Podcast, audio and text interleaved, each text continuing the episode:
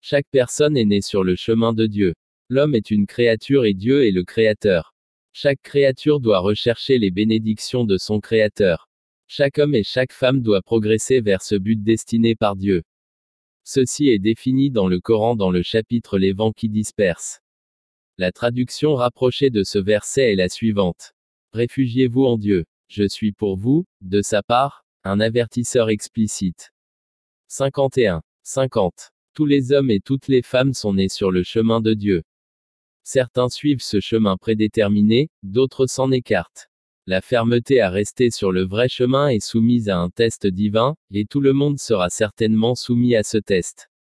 Tout le monde doit faire preuve de la plus grande prudence, car seuls ceux qui suivent ce chemin iront au paradis. Ceux qui ne le font pas seront conduits vers un échec éternel. C'est un fait établi que chaque personne naît avec un certain désir intérieur, celui d'atteindre un objectif particulier. Cette envie est si commune qu'il n'y a pas d'exception d'aucune sorte, riche et pauvre, ou instruit et non instruit, tous sont nés avec cette envie naturelle. Donc, c'est un problème pour tous les individus. Quel est cet objectif? Tout d'abord, il s'agit de découvrir son propre créateur, comprendre le plan de création de Dieu et saisir tous les facteurs pertinents pour la vie en ce monde. Tous les prophètes sont venus avec ce seul ordre du jour. Ils voulaient tous guider l'humanité vers cet objectif. À cette fin, ils ont reçu des révélations qui ont pris la forme de directives données par Dieu Tout-Puissant. Le Coran est prédaté de plusieurs livres révélés. Mais à présent, il a été établi que le Coran est la seule œuvre de référence religieuse authentique, le seul livre divin à avoir été préservé dans sa forme originale. Le seul chemin qui n'a pas de fin est le chemin qui mène à Dieu. Elle se poursuit même après la mort d'êtres humains, hommes et femmes. C'est une trajectoire ininterrompue dans l'éternité, d'un monde limité à un monde sans limite.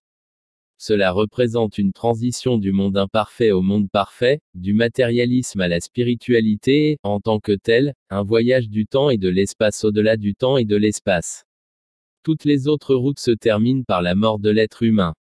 C'est un fait que chaque homme vit dans un état de frustration. Mais pourquoi y a-t-il cette frustration? La raison en est que l'homme, de naissance, veut vivre dans un monde complet, mais dans le monde actuel, il est obligé de vivre dans un monde incomplet. Voyager sur le chemin de Dieu est la solution.